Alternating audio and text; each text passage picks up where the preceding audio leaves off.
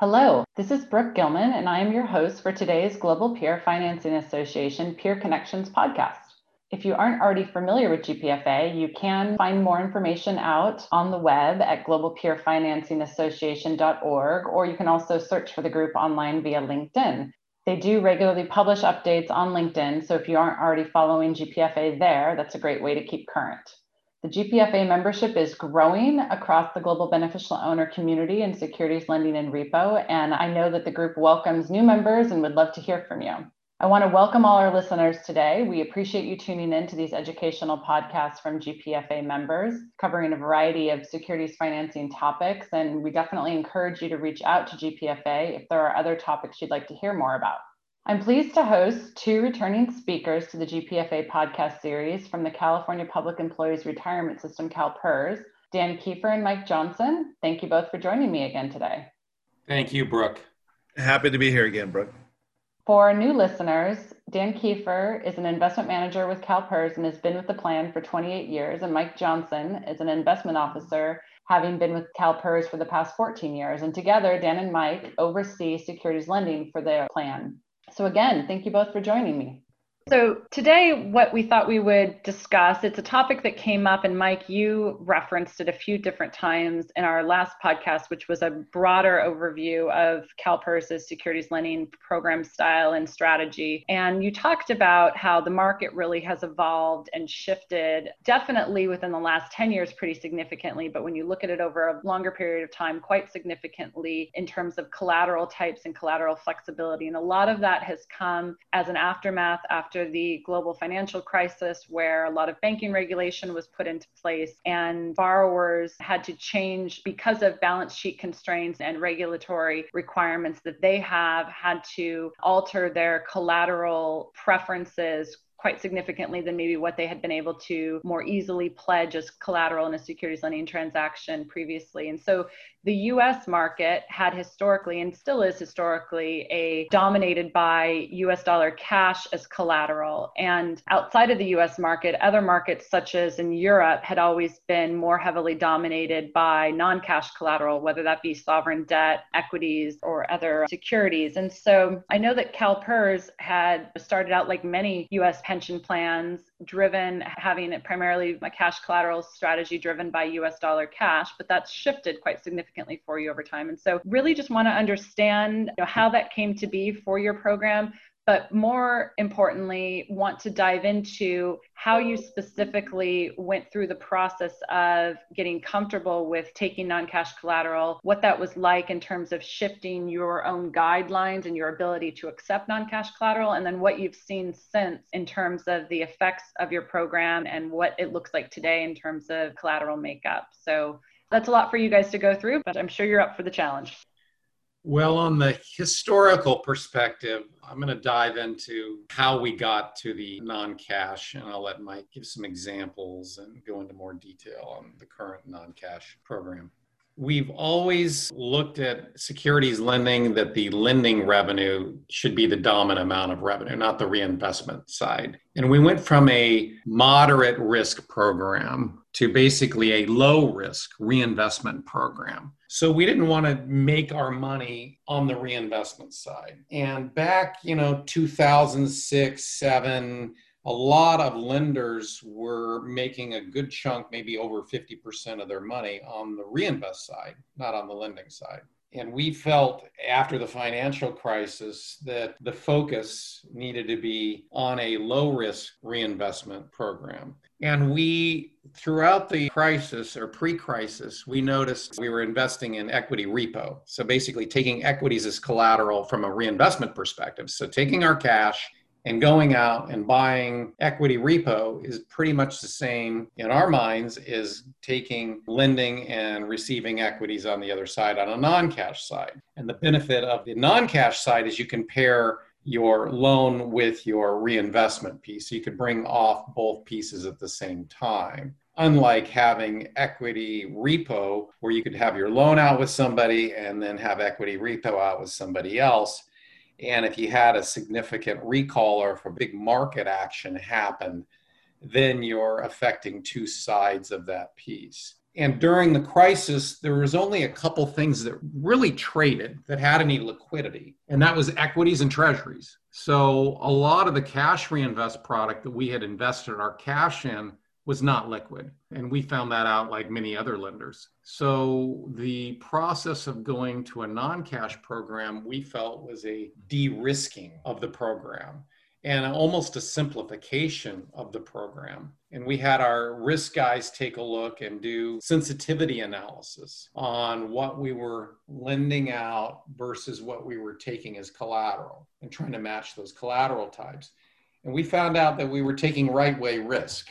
So the betas were usually higher on the stuff that we were lending out and lower on the stuff that we were receiving as collateral. And there was plenty of liquidity given our constraints on our collateral profile on what type of collateral we received. So there was plenty of liquidity if you had a borrower default, be able to sell that collateral in the market. And the one big benefit is is not having to sell the collateral because it's just a return of collateral in the event of a mark to market. Let's say the market's down 10% overnight. Well, then you're just giving securities back if there's a mismatch. Instead of having to sell or make a transaction, it's just a movement of securities, which is a heck of a lot easier.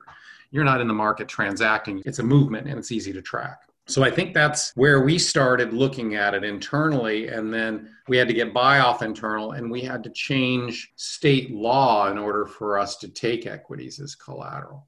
And I'll let Mike dive into the background of how we had to change law and then how we kind of rolled out the program. Thanks, Dan. Yeah, we stumbled across a state statute. We were looking at a transaction back in 2015, 2016. We were looking at a peer to peer transaction, actually, doing it versus non cash. And we stumbled across an old state statute. We turned to find out it was written back in the 70s that allowed us to take cash and or uh, collateral in the form of cash or bonds or other interest bearing notes that were backed by the U.S. government. So and then U.S. government issued or cash we're able to take, and we're able to also find out that cash also meant currency, so any kind of local currency. We think the time it was written in the 70s, that was what the SEC lending program was like. They were doing loans versus U.S. dollar and U.S. government backed bonds, so we think that's why it was written in the law. So we sponsored Assembly bill to get a change made that would allow CalPERS to expand our collateral set, and it was kind of twofold. We asked for certain changes on the legislation to expand our our collateral set. And then that got approved. And then once that got approved, we said, we got this approved, but we actually had to put some kind of limits and restrictions on it ourselves. So that's when we got uh, our risk team together and went to one of our internal committees with what we recommended to take so we can have CalPERS official approved non-cash collateral set. And that's kind of high level how it happened and how it came to be. As Dan mentioned, and I want to reemphasize this, we looked operationally and just as a whole, we looked at cash loans and non-cash loans almost the same because now to reiterate this is I was on a conference once I said we look at them the same because you know we do a loan we take cash we'll put that in equity repo right? And day that's almost the same thing but as Dan highlighted there's the same counterparty defaults on the loan the same counterparty we buy in on the collateral side so it's actually end result for us looking at non-cash collateral we were able to lower our risk profile and make more revenue at the same time so it was kind of a win-win for the program so, what were some of the immediate results then? Because I know when you spoke about it the last podcast we had in terms of the fact that you guys manage your lending program through an auction process. And so, once those collateral schedules were changed and you went through the process to get it changed at a state statute level and then also all of your internal risk guidelines and such, you obviously rolled that out as sort of a new offering because last time you talked about how you're really presenting your offering in terms of what solutions you can bring to the borrowers through that auction process. What was the reaction then like from the borrowing community to your assets? Did it differ much year over year when you know say a year prior you were just still dollar cash or government debt and then a year later you had a broader collateral set to include equities. Did you notice a change right away or did that take a while to ramp up? Well, Brooke, it was a total game changer because the market was moving in a direction, and there was really no North American pension funds that were offering non cash. So we were kind of the first ones to that kind of market and we had this large auction planned and i think we were just waiting we had just received approval or during the auction period was you know going to get the approval legislatively in order to do this And we wouldn't have had bids from a cash perspective. So, literally, we created value. And the nice thing about our intrinsic program is we have full transparency and we have over 20 years of data on these auctions. And a lot of similar assets get auctioned every year. So we had some large, chunky US equity portfolios that we didn't see any demand from a cash side because cash was getting more and more expensive due to changes as a result of Dodd Frank and some of the other regulatory changes affecting some of our bidders. We had bidders come in on the non cash side and unlocked significant value from a lending standpoint. Correct. And As Dan mentioned, that we have had a couple auctions that 100% of the bids were non cash. Non cash bids on our auctions are definitely the majority right now. We moved right time, right place. Yeah, and those bids continue to dominate from a yes. non cash perspective. We've moved to a model, a low risk reinvestment strategy. So we're not looking at driving revenue from our cash reinvest. So that's not really a focus. And then some of our modeling that we're doing for leverage and liquidity, we're not assuming that the cash from the program is it stays out permanently. That's internal look that we get from our risk folks. So we weren't really getting a lot of credit internally for our cash. We were running a low risk, and then we were chasing product that didn't have all. You know, once you have billions of dollars chasing product, it's hard to even find reinvestment product. So this allows us to increase our loan balances, unlock value that wouldn't have been there, and drive program revenue right to the bottom line. And how have those non cash guidelines evolved, or have they evolved at all since you first looked at it? Because I appreciate, especially for if, if we have any of your beneficial owner peers listening to this that might today not be taking non cash, but might be thinking about it and wondering how they move forward. There's going to be, because you have noted here, there's various things to think about. It's the risk profile of what type of non cash you're taking versus what type of assets you're lending. There's also the operational factors to sort of understand understand and understand how a non-cash program operates and how that differs. But did you guys start out with whatever your guidelines look like today? Did it look like that at day one that you approved it, or have you evolved your thinking around that or expanded it, or do you intend to expand that in the future? How has it been in your actual experience in terms of living through the types of non cash that you accept and what maybe your long term visions are? We had our approved non cash collateral schedule set up in 2018, and we haven't made any changes to it. I heard a couple counterparties complain that our over collateralization percentages were a little bit too high, but that just tells me we hit the nail on the head there. So they're still continuing to come and bid with us. So that tells me we got the right touch point. Dan mentioned earlier we had right way risk on this thing. Well, we set it up that way. The one thing that we're not doing, we're not doing a collateral downgrade trade. We're not taking equities versus US Treasuries, for instance. Mm-hmm. But everything else behind that, where everything matches up to our collateral, we kind of have right way risk. And we test that when you do collateral adequacy tests on at least a quarterly basis and an annual basis. We also do a counterparty default scenario and we run different value at risk to see where the collateral stands up. We do different various distress scenarios. We run those assets that, hey, if this happened in that distress scenario, what would our collateral look like? And we've confirmed we have touch points that we do have right way risk here. And so a lot of times, three or five days into these stress tests, collateral is a larger percentage than it was initially. And that's a data point that I think beneficial owners are just going to have to get comfortable with themselves. They're going to have to look at what are they comfortable taking. I think there's some good guidelines out there in the marketplace as a whole, domestic and international, what the haircut should be like there and look at your current repo collateral schedules that you have. What are the collateral percentages there? That's how we started. That was the basis that we used to create our schedule. And no one's running away from us. So that tells us we hit a sweet spot, I believe. So I think getting comfortable with your collateral set and then try a couple loans and do the collateral adequacy testing on those. Get comfortable with those. And like I said, if you set it up to be right way risk, your numbers are going to have right way risk. And Brooke, we're trading with people that are all on our approved counterparty list. So all of these entities have been pre-approved from a credit risk perspective, and all those counterparties are monitored. So if there's a problem, then there'll be limits that are taken down of those counterparties. But first and foremost, you look at the underlying liquidity of your collateral. What proved to have the least amount of liquidity is what everyone was in. In 08, 09, the cash reinvestment side had the least amount of liquidity in all the asset backed securities and notes. Equities proved to have plenty of liquidity. And people mistake volatility of a market with risk. Volatility is one aspect of risk as you're looking at your collateral. But a lot of those asset backs didn't have any volatility because there was no price for them. You couldn't move them. So the nice thing about having volatility is it gives you an underlying market and you can tap that market. And that's what we look at. We're lending equities out, we're taking, and we can move our equities. And most of the time, you're not looking at a default scenario. You're looking at markets locking up, and you can just return your non cash just return it. They want to unwind it. You have a situation, you're not forced to sell anything. All you're doing is sending somebody's collateral back. You don't own the collateral, it's pledged to you. When you do a cash transaction and take cash, you own the collateral set. So you're buying into a different risk altogether. To me, it's a lot more transparent and it's a lot easier from an operational standpoint, especially if you get markets locking up.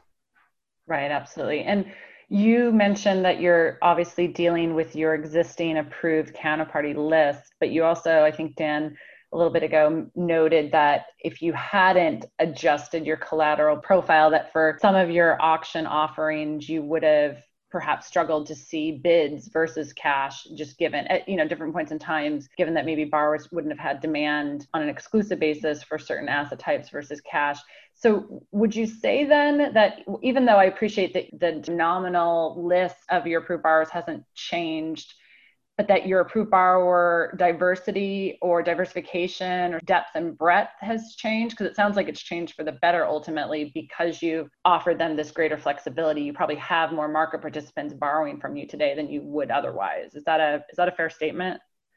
Yeah, we've given economic value to people that had internal constraints. So, what you'll find is different counterparties take a look at their own risk or their own counterparty or the cost of cash, pledging cash differently.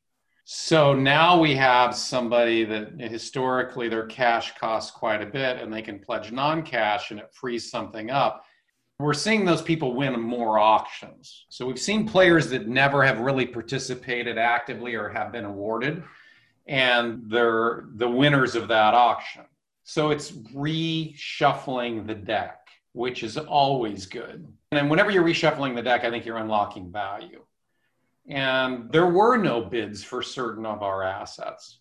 So those assets didn't have value to the market on a cash basis. And we unlocked value for certain people because of their own unique circumstances and the way they cost cash and the way they're able to offset posting of equities or other alternative collateral sets. Yeah, to just add and reemphasize what Dan said is that we've seen the last six auction more borrowers come in to bid. So, you know, more bidders, better bids. Right, absolutely. That feels like a good place to end this then. More bidders, better bids.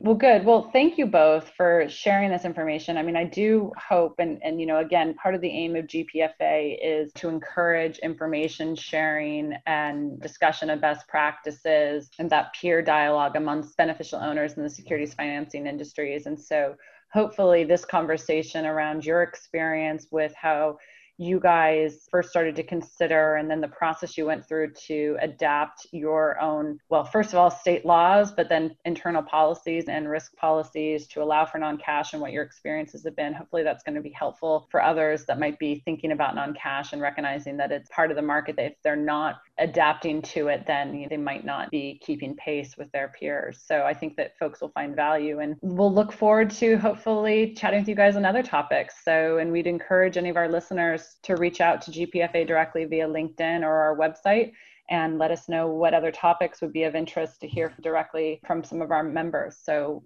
thank you again, Dan and Mike, and this was great. Thank you guys.